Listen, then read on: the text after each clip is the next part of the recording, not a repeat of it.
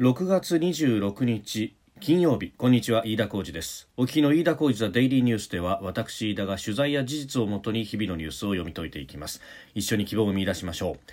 う。今日取り上げるニュースは新型コロナワクチンの国内供給について。政府とイギリスのアストラゼネカが協議へというニュース。それからリニア中央新幹線計画で静岡県知事と JR 東海社長が会談をしたというニュース。えさらに北方領土海域の地質調査をロシアが行うと通告してきて、えー、外務省が抗議をしているというニュース。そして中国の豪雨であります。えー、まずはワクチンの国内供給についてであります、えー、イギリスの製薬大手アストラゼネカ社は、えー、イギリスのオックスフォード大学と開発中の新型コロナウイルスワクチンについて日本への供給について日本政府と協議を進めることで合意したと発表をしました。第一三共や明治ホールディングスのグループ会社と協力して日本向けの生産体制を整えるということであります。まあ、アストラゼネカはあの今、治験を進めているということで、えー、このワクチンの原液をアストラゼネカ側が提供してで日本のワクチン生産を担う企業が、えー、日本で作るとで、えー、その後の流通や供給スキームは、え、各社のものを使っていくんだということであります。まあ前にも指摘しましたけれども、えー、日本で一から治験をやろうとすると非常に時間がかかる一方で、海外で認証したものを持ってこようとすると、これはあの日本の国内では、えー、治験の一部を、まあ、すっ飛ばすといいますか、えーえー、早めに、早く手続きが進むというようなですね、えー、形があると。うんで、一方でですね、日本でも、まあ、様々な、あの企業がですね、この新型コロナワクチンの研究を行っております。例えば、大阪大学発のバイオ企業のアンジェスというところは、えー、大阪市立大学医学部附属病院で、えー、治験を行うというふうに発表しました。早ければ30日、えー、来週の火曜日から治験を始めるという見通しなんですが、えー、この治験の手続き、まあ、一からですね日本の国内で、えー、やってていくということになるとじゃあどこまで時間がかかるんだというところ、まあ、このアンジェスは年末までにですね、えー、20万トンの生産はできるんじゃないかというようなこと、まあ、あのそのぐらいの容量は確保したんだというようなことも発表しておりますけれども、えー、これ海外で治験をしたものを持ってくるということになるとそっちの方が早いのか、まああの政府側としてはもう何でもいいから、えー、ワクチンをとにかく持ってきたいということはあるようです。えー、これは当然ながらですね、えー、来年に1年伸びた、えー、東京オリンピック・パラリンピックを睨んでというところ、まあ、そのためには、えー、年内ないし年明け、えー、すぐぐらいには、えー、ある程度のまとまった数のワクチンというものの手配をしなければならないということがあります。まあ、それをですねまずは競技関係者とそして選手たちに、えー提供をして、で、えー、感染防止の対策を取ってから、えー競技を行うと競技を行って全世界から人を集めてそしてその人たちが競技が終わった後に全世界へ帰っていっても、えーまあ、東京オリンピック・パラリンピックが、まあ、世界的に見て大きなクラスターとはならないようにするということが第一義ということがですね、えー、よくわかります。まあ、あのことほどさように、まあ、あのどんな形であれ、えー、東京オリンピック・パラリンピックを開きたいというのは、まあ、政府、まあ、前々からこれは言われてましたけれども、まあ、あの政府や官邸の中などを取材すると、まあ、あのこのワクチンの、ね、えー、出来がどのくらいかということによるわけですけれども、まあ、あのその世界的なクラスターを東京オリンピック・パラリンピックで作らないということが第一義的な目標と。いうことになるとですね、まあ、じゃあ、えー、観客の分までのワクチンが、えー、手に入らない限りは、あるいは、えー、無観客でということもですね、え、ひょっとすると視野に入ってくるのかと、まあ、そのぐらいのなりふり構わずというところが非常に見て取れます。まあ、いずれにせよ、まあ、ワクチンがね、えー、できていく、そしてそれが国内に流通するということになれば、それは望ましいんですけれども、まあ、一方でですね、まあ、このオリンピック、パラリンピックが第一義的な、えーワクチンの接種対象ということになるとじゃあ本当にリスクのある高齢者たちにどこまで回るのかというような、ことであるとかあるいは医療関係者に、どこまで回るのかということがまた問題になってきてでそうするとやっぱり日本の国内でですねきちんと日の丸ワクチンというものを作っていかなければいけないんじゃないかそのための予算が果たして二次補正であったりとかあるいはその予備費で足りるのかというところも含めてですね本来ははもっと議論しなければいけないとイギリスから入ってくるからよかったねで済むような話ではないと、え私は思います。それからリニア中央新幹線の計画について JR 東海の社長と静岡県の川勝知事が会談を行いました、まあ、フルオープンの形で、まあ、ウェブなどでですね見られるという形で行われたということであります、まあ、JR 東海の社長としては国際的な競争力を維持するためにも非常に重要であるとこのリニア中央新幹線計画、えー、そしてトンネル工事に着工できないと2027年の開業を目指していますけれども、えー、これが間に合わないんじゃないかとギリギリの時期なんですよと理解を求めたと。で一方で、えー、川勝勝知事は水資源への影響を引き続き懸念をすると。えーいうことを、まあ、リニアに反対しているわけではないとしつつも、えー、水の問題については流域の市長静岡県民井戸水に頼っている全国の方たちが同じ思いを持っていてトンネルを取るか水を取るかといったら結果は分かっているこの点についてはよほど注意してやっていかなければならないということで引き続き懸念を示したということであります。でまあこれあの前々から言ってますけれどもフォーサマグナを掘り抜くという非常に大工事であります。で、えー、ここに向けてですね、まあ、トンネル工事、地層が相当ぐちゃぐちゃになっているところですんで、えー、1メーター先に何があるかわからないと。ひょっとすると大出水であるとか、まあ、黒部の太陽張りのですね、えー、難工事も予想されるということで、もう早く着工したいというのは現場の本音の部分であります。で今回の話し合いではですね、えー、そのトンネル工事の本体の着工ではなくってその手前段階として、えー、例えば機材を入れるにあたってのその機材を、えー、組み上げる場所の確保であるとか、えそういうところで、えちょっと森林のですね一部を伐採するであるとか、えそういうことの、え着手は、え進めさせてくれないかと。いうことを、まあ、お願いをしたで、それに対して川勝知事はいやそうは言ってもそれにも条例というものがあって、まあ、あのこれ具体的にはですね、え5ヘクタールの超えて、活動拠点を作って、まあ、あの森林の伐採などを行うということになると条例に基づく環境を保全する協定を結ばなければいけないので、えー、条例に即して判断することになる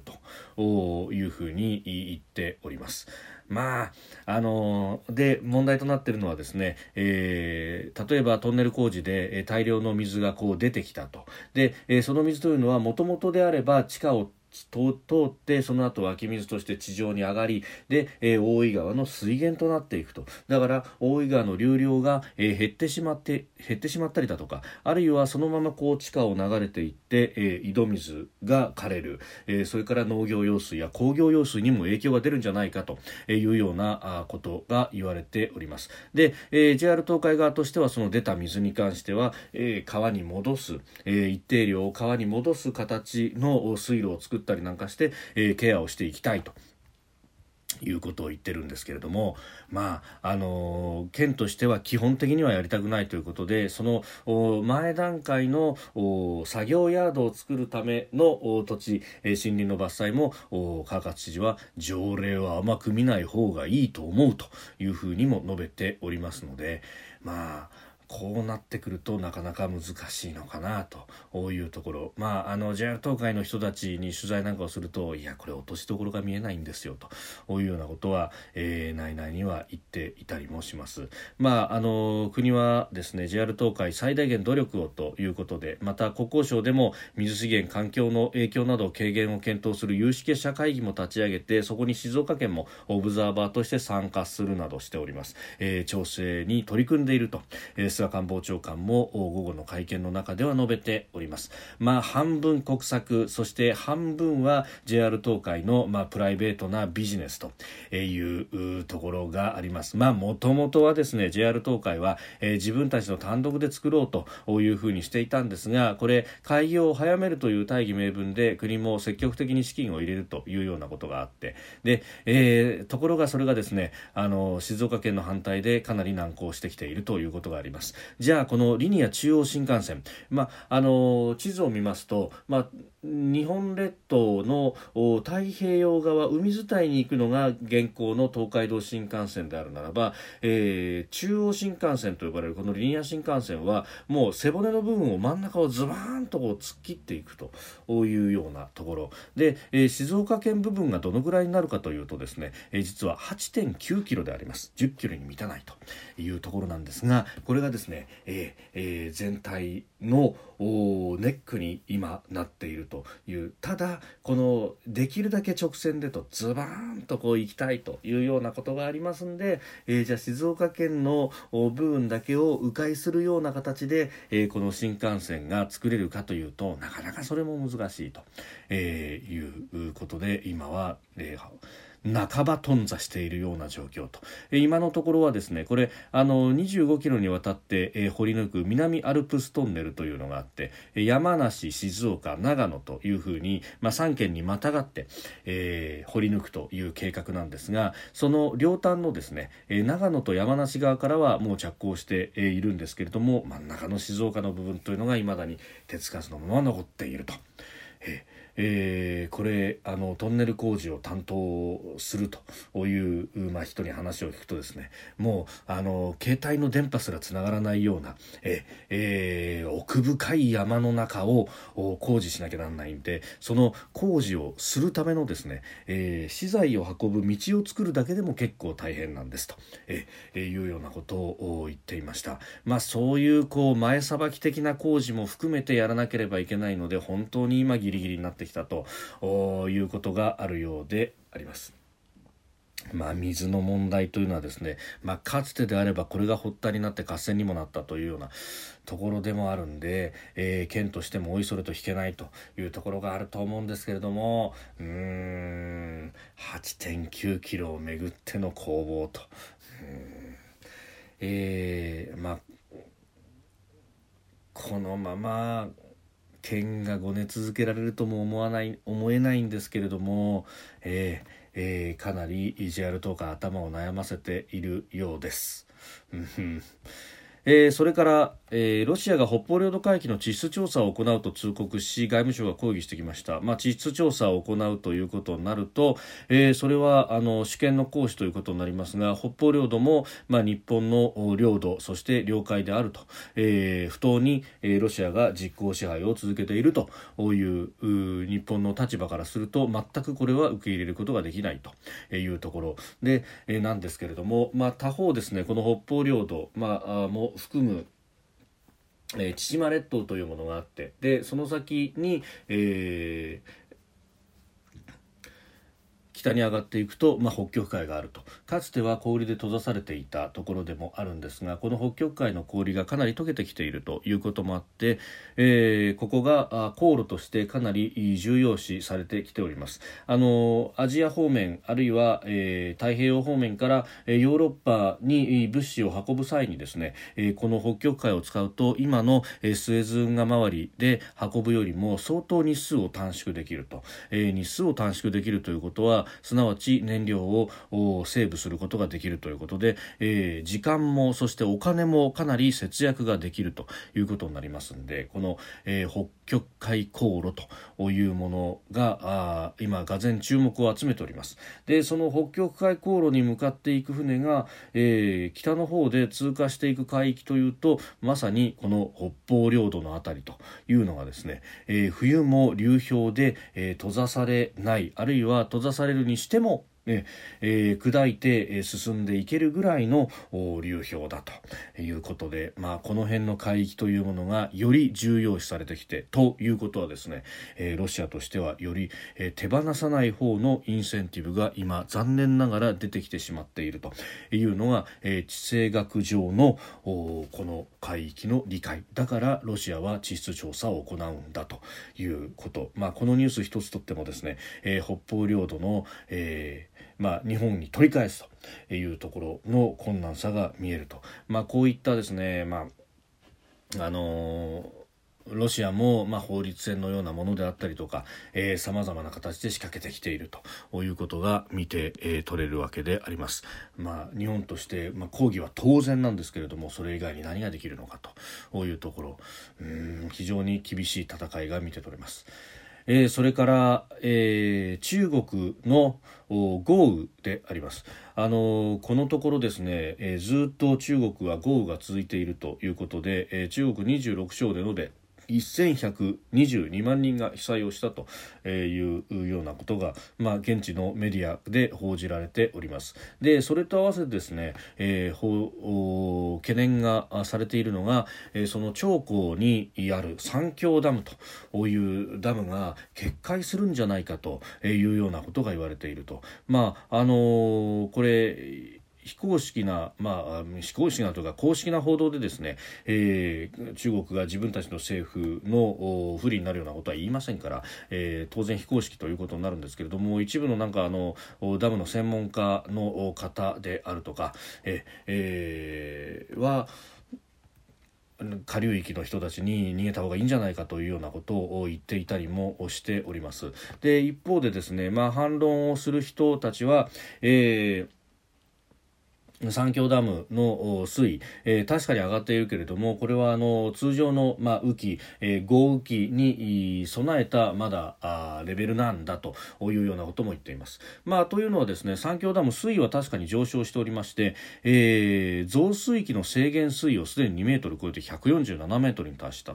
ということが、まあ、これはあの報道でも言われております。でこれが危険水域を2メートルも超えているんじゃないかというようなことも言われているんですですけれども一方でこのあの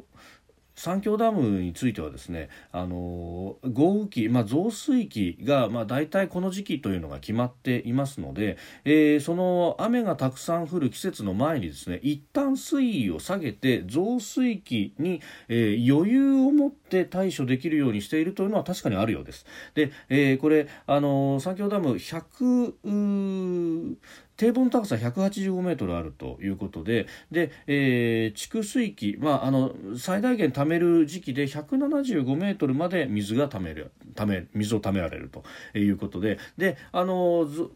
水がたくさん来る増水期の前に145メートルまで水位を下げるということがあるんでそれが増水期の制限水位というものになっているようです。だからまあ30メートル余裕があるっちゃあるということでであのこの30メートルの水位差で洪水を防止してるんですよということがまあ今まで言われてきた。ただし、えー、それにしては衛星写真で見るとちょっとこれ堤防歪んでないか？とかですね。あるいはあの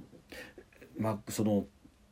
水を溜めておくところの門がですね、えー、少し不具合で水が漏れてると。まあ、ただこれだけの規模ですんで少し漏れると言っても結構なあの量でずわーっとこう漏れていたりなんかする。そうすると、まあ、当座溜めることはできても、この歪みっていうのが将来的にどうなるかわからんぞというようなことは、まあ、これも昔から指摘されているところであります。まあ、あのー、中国は、えー、治水というものが、まあ、に歴史的に見てですね、日本と比べると、えー、かなりり重視されると、まあ、あの昔からあ南西北馬とか南水北朝なんて言ってですね、まあ、あの南側はこの水運というのが盛んでそして北はカラカラに乾くと。だから南の水を北に持っていくために、えー、大運河を作ったりとか、えー、どうするんだと。でその水を抑えたものが、えー、天下を制すというようなあことも言われておりました。で、えー、三峡ダムこれ計画そのものはですね、まあ、それこそ孫文の時代からあったんですけれども1990年代になって、えー、李鵬氏が首相時代に、まあ、強引に作ったとも言われております。その強引な工事ゆえに、えー、無茶な工事だったからこれ、えー、決壊の懸念というものが、まあ、前々からこう言われているところであって。で、えー、一方でこの決壊ということになれば、あのー、中国共産党の威信であったりとかというのは、えー、一瞬で崩れ去るということもありますので例えば台湾のメディアなどは、えー、盛んにこれを懸念するというもともとそういう性質があるというところでもあります。で、まあ、ブラックスワンなんて言われ方もして、えー、めったに起きないけれども起きたら大変なことになることだと、えー、だから本来は備えなきゃいけないんだけども普段はそんなに気にしていないというような大きなリスクとも言われておりました。まああのルールですね。まずその今の状況というものを説明してきたんですが結局のところですね、えー、これあの小さなダムはいくつかもう耐えきれなくなっているということがあるぐらいに、えー、豪雨はかなり激しいようです。で、今のところは確かに、えー、耐えているこの三峡ダムもどこまでというのは、まあ、あのー、その不振の若干の荒さなども考えると、えー、日本のダムほどの信頼度があるのかというと少し派手なマークのつくところでもあります。ああのなので、まあ、当事者の本音ベースを推し量るととにかくやんでくれというふうにはあ思ってるんだろうなというふうにも思います。えー、まあこういうところで、ええー外国のですねあの災害を願うようなことというのは、えあのあまり行儀のいいことではないというふうに思います。まあ、特に日本もですね、えー、去年、一昨年と豪雨の被害が相次いだと、まあ、日本もそのヤンバダムに、えー、見切り発車で水を入れたのが功を奏したなんてことも言われてるぐらいに、まあ、ギリギリだったということなので、まああのーこれはえ、え、とりあえず人的被害が大きくならないうちにというふうに私としてはまあ思います。もちろんですね、えー、できればもっと人民のことを考えた工事であるとかあるいは、えー、流域の方々の早い避難というところ、えー、中国の政府あるいは人民も人権というものに目覚めてくれたらもうちょっと別の地数のやり方とかというのもあるだろうなというふうに思います。飯田浩司ザデイリーニュース月曜から金曜の夕方ポッドキャストで配信しております、えー、番組へのご意見感想飯田 TDN アットマーク Gmail.com までお送りください。飯田浩司ザデイリーニュースまた来週もぜひお聞きください。以上飯田浩司でした。